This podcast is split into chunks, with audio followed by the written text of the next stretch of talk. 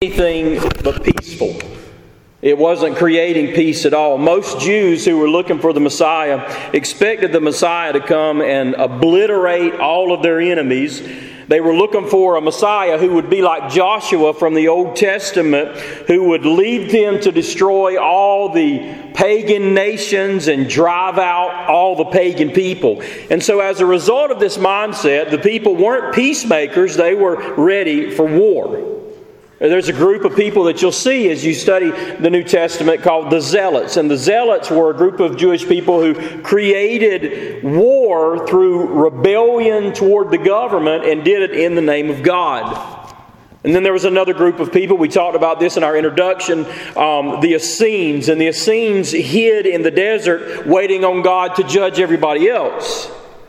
And then there were the Pharisees, and the Pharisees taught with such a judgmental and proud spirit that nobody had peace at all around them. And so Jesus preached in a day of political unrest and also of spiritual unrest.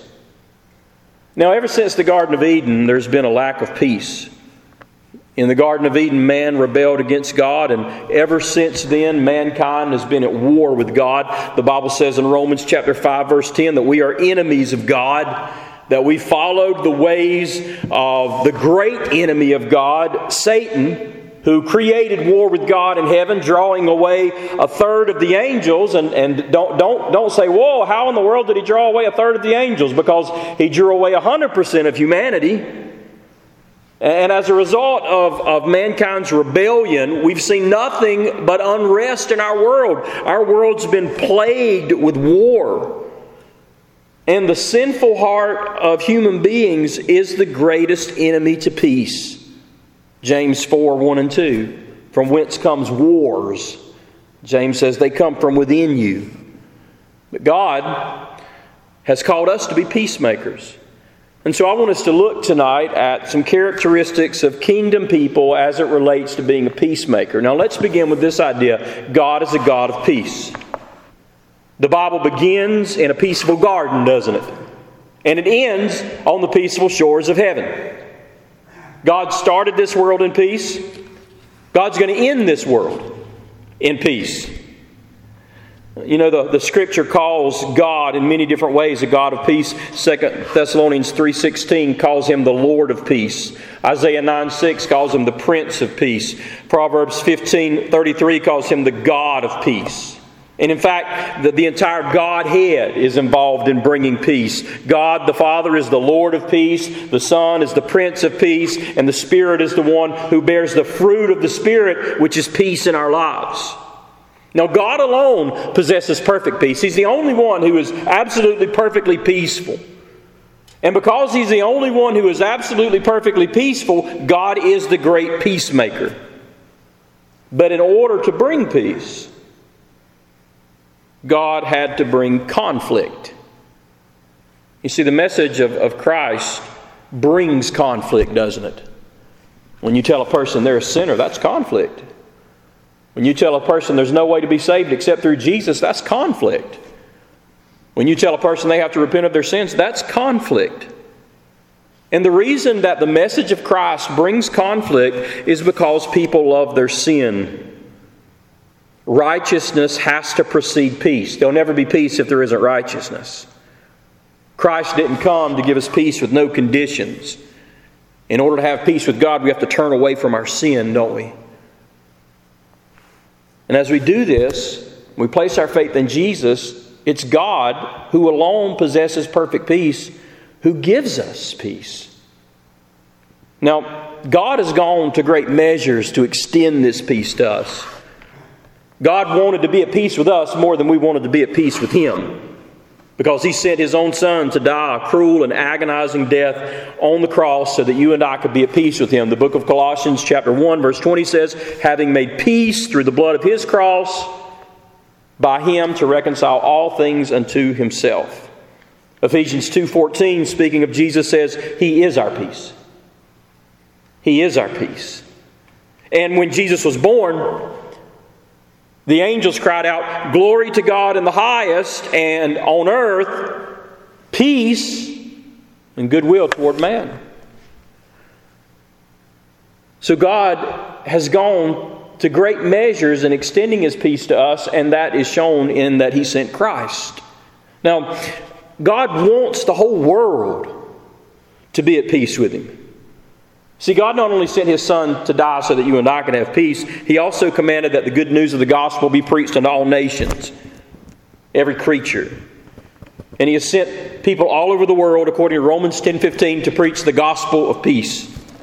So here we have God who alone possesses peace, God who extends this peace to those who repent of their sins and put their faith in Christ, and God who desires that humanity be at peace with Him and with one another. Now, if you're a kingdom person and kingdom people means you're saved, He's describing people in the kingdom of God in this section of Scripture. Kingdom people are at peace with God. Now, why? How did that happen? How did you and I become at peace with God? Well, because all the demands of the law have been met in Christ.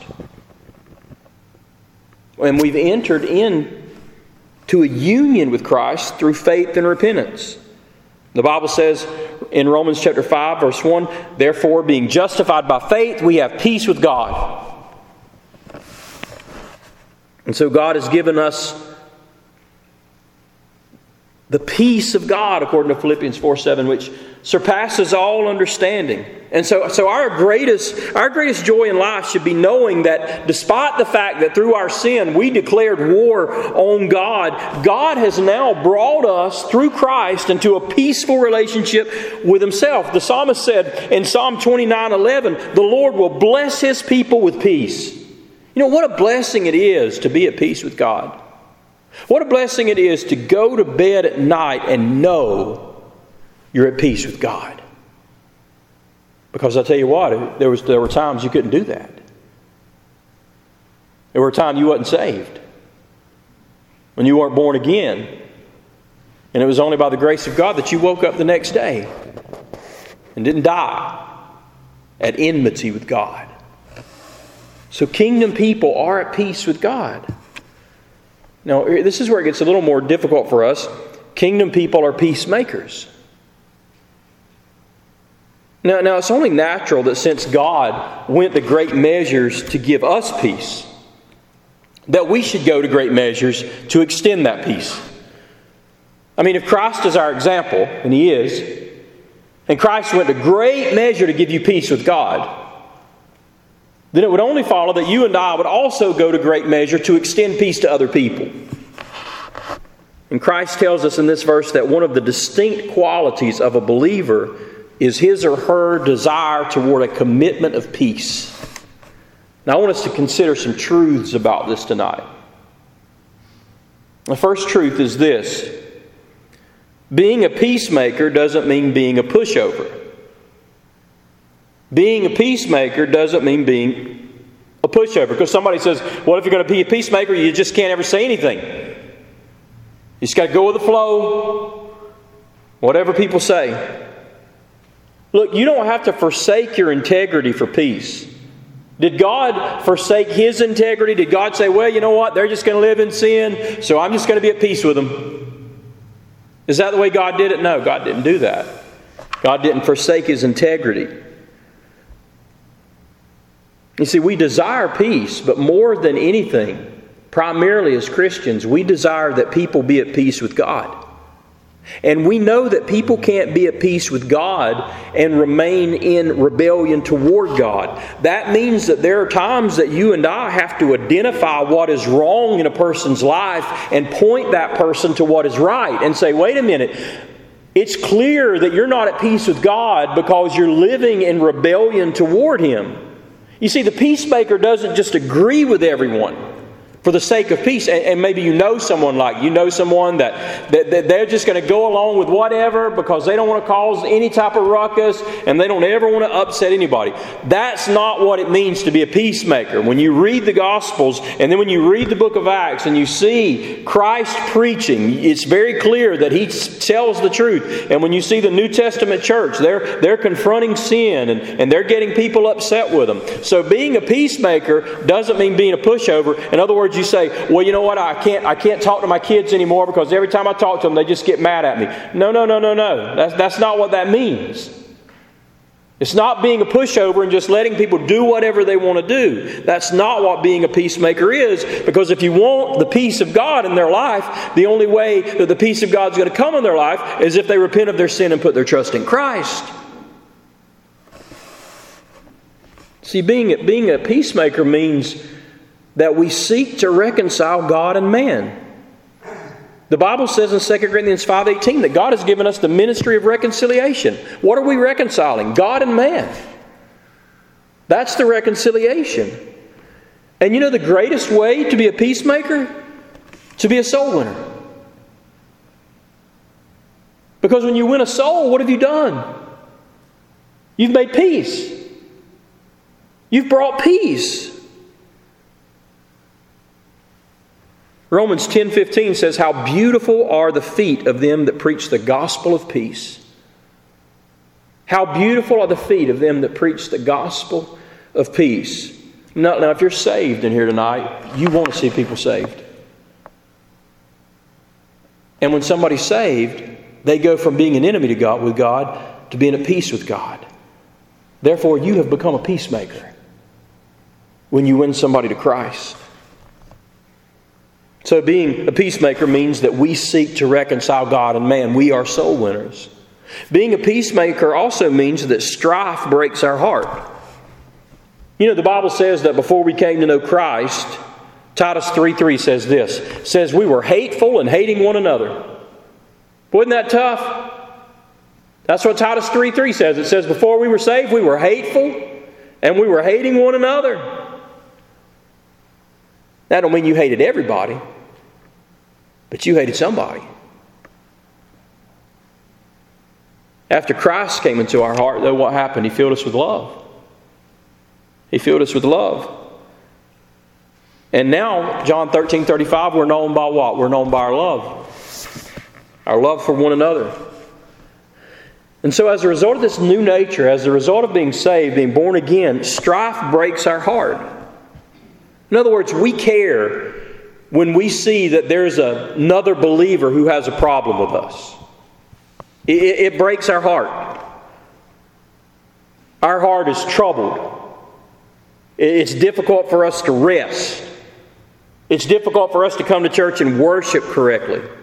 And so, as a result, we go the extra mile to make sure that there's peace within our relationships. And, and let me say this to you, church nothing destroys a church like strife. Strife will empty a church out. Amen? And what happens in many of our churches is there are no peacemakers. There are people who say, I'm not going to say anything because I don't want to cause any trouble. And then there's the troublemakers. But there's no one to come and actually seek a biblical, biblical way of peace. Instead of being peacemakers, our churches are full of problem makers. But how, how can we as Christians, how can we be a peacemaker in the body of Christ? Let's think about that tonight. How can I be a peacemaker in the body of Christ? Well, the first thing that's going to have to happen if you're going to be a peacemaker is you got to be humble. You got to be humble. Proverbs 13:10 says, "Only by pride comes contention." In other words, if there's contention, there's pride somewhere. Only by pride comes contention. If there's strife, you can bet there's pride.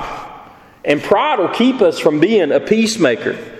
You know, when, when troubles arise, our flesh would rather get angry. Our flesh would rather just stew about something. Our flesh would rather just gossip about something. The flesh would rather do anything than swallow its pride and go to the person and attempt to bring peace. If we want to be at peace within our church, we have to be humble enough to be a peacemaker. And if you're going to be a peacemaker, you know what that means? That means that you're going to have to be the initiator. You're going to have to be the initiator. No, no, going back to the example of Christ, here's the thing God was the initiator with us. You received peace with God, but, but who was the initiator? It was God.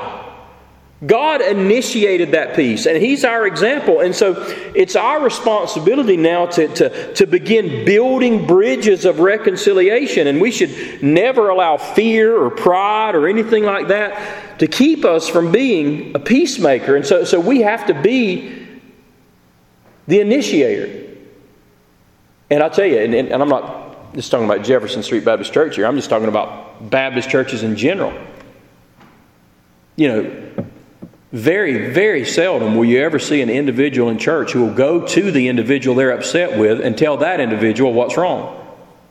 Normally they'll come to somebody like me and tell me, well, blah, blah, blah, blah, blah. And you know what I'll say? I'll say, why don't you go talk to them? They're the ones you got a problem with, amen? You see, that's how you're a peacemaker. You're an initiator. You say, you know what, I'm not going to gossip about this. I'm not going to go bring people into this circle who aren't already here. You ever notice there's a little circle and somebody starts trying to pull everybody into it? There should have just been two people in that circle, and now there's 20. You be the initiator. You go. You be the initiator. And when you do that, you have to be patient. Because if a person refuses to reconcile, they say, I don't care, I don't like you, and get out of my face. I don't know what they might say to you. Hey, don't get in the flesh about it. To the best of your ability, just remain at peace with them. Trust that God's going to work in that person's life. God was patient with you. Amen? Most of us don't come on the first call.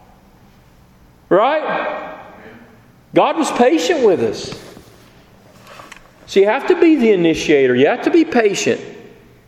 You also have to be sacrificial. You know how your peace was given? A sacrifice. You got peace with God because of a sacrifice. The sacrifice of Jesus, obviously. And there may have to be some personal sacrifices you make in your life to be at peace. By the way, this is especially true in a husband wife relationship. That oftentimes, in order to have peace in a relationship, a marriage relationship, you have to be willing to make some sacrifices. It might be a hobby, or it might be rest, or it might be the television program. I don't know what it is. But whatever you have to sacrifice, unless it's your integrity, you should be willing to sacrifice that so you can have peace in your marriage, peace in your home. So you have to be the initiator. You have to be the one who says, you know what, I'm, I'm going to go to this person and talk to them and bring peace in this situation. You have to be, you have to be patient. You have to understand that that person, it, it, it, they, they may not want anything to do with you. You have to be sacrificial. You might have to give up something. And, and, then, and then you have to be prepared. Not everyone we attempt to make peace with is interested in being at peace with us. Everyone who God wants to save certainly isn't saved, are they? Romans 12 18 says, If it be possible, as much life within you, live peaceable with all men. Did you get that? He said, If it be possible. Now, why did Paul say that? Why did Paul say, If it be possible? Be at peace with all men. Because he knew sometimes there were some people you just can't be peaceful with. They're not, they're not interested in it. Sometimes you can do everything right. Sometimes you can do everything you were supposed to do, and they still want to fight. They, they still want to fuss. And in that situation, you know what the best thing to do is? The best thing to do is remove yourself from that situation. Now, listen, don't, don't run get a divorce. I'm not talking about that, okay? If you're married to them, you stuck with the money, okay? But if you're not married to them, Sometimes the best thing you can do is just remove yourself from that situation. Strife is contagious, by the way. It's contagious. And if you spend much time around somebody who is starting fires, for long you'll smell like smoke. And if you spend a lot of time around people who are strifeful and mad and upset and never at peace, you'll find yourself that way. You'll find yourself that way. Now, this is important. I, th- I think this is really neat that this fell on election night, don't you? Because I'm not seeing a whole lot of peacemakers out there. My goodness, Facebook is a cesspool. You go on there and nobody's trying. I think some people put posts on Facebook just to make people mad. I think they're thinking, well, I, I can't wait till so and so sees this. I'm going to put it and I can't wait till they see it. And it's going to really upset them. You ought not to do stuff like that. You ought not to do stuff to provoke people. But I feel like we're living in a culture now where it's us and them, you know? And, and we need to be careful about that. This, is, this has been a very contentious season for us during the election, and there's a whole lot of strife. And, uh, you know, we just don't need that in the body of Christ. We don't need it in the, in the body of Christ. We can stand on our convictions, we can vote biblical values, and we should do that. We absolutely should. But at the end of the day, we need to remember this is not our home. We are pilgrims, we are passing through. We're citizens of heaven, the Bible says. Now look at the promise he says here Peacemakers shall be called the children of God. Blessed are the peacemakers, they shall be called the children of God. So the idea is, is God's children emulate his character, they mimic him. He's a peacemaker, therefore they're peacemakers. And our character reveals the condition of our soul. Man, this is something Baptists really need to learn. We really need to learn this. It, what reveals the condition of your soul is not whether you come up this altar or not, or, or got in that baptistry back there. That has very, very little to do with it. The way you know a person is saved is you look at their life. Have you been changed? Well, what's your character like? And so when he says, Blessed are the peacemakers, for they shall be called the children of God, the children of God are saved people, okay? These are the saved people. They're the children of God. The Bible says there's children of God and then there's children of the devil. And I know some of you have been taught that we're all God's children, but the Bible doesn't say that. The Bible says that we're all children of the devil, but God will adopt us into his kingdom as His children if we'll repent of our sin and put our trust in Christ.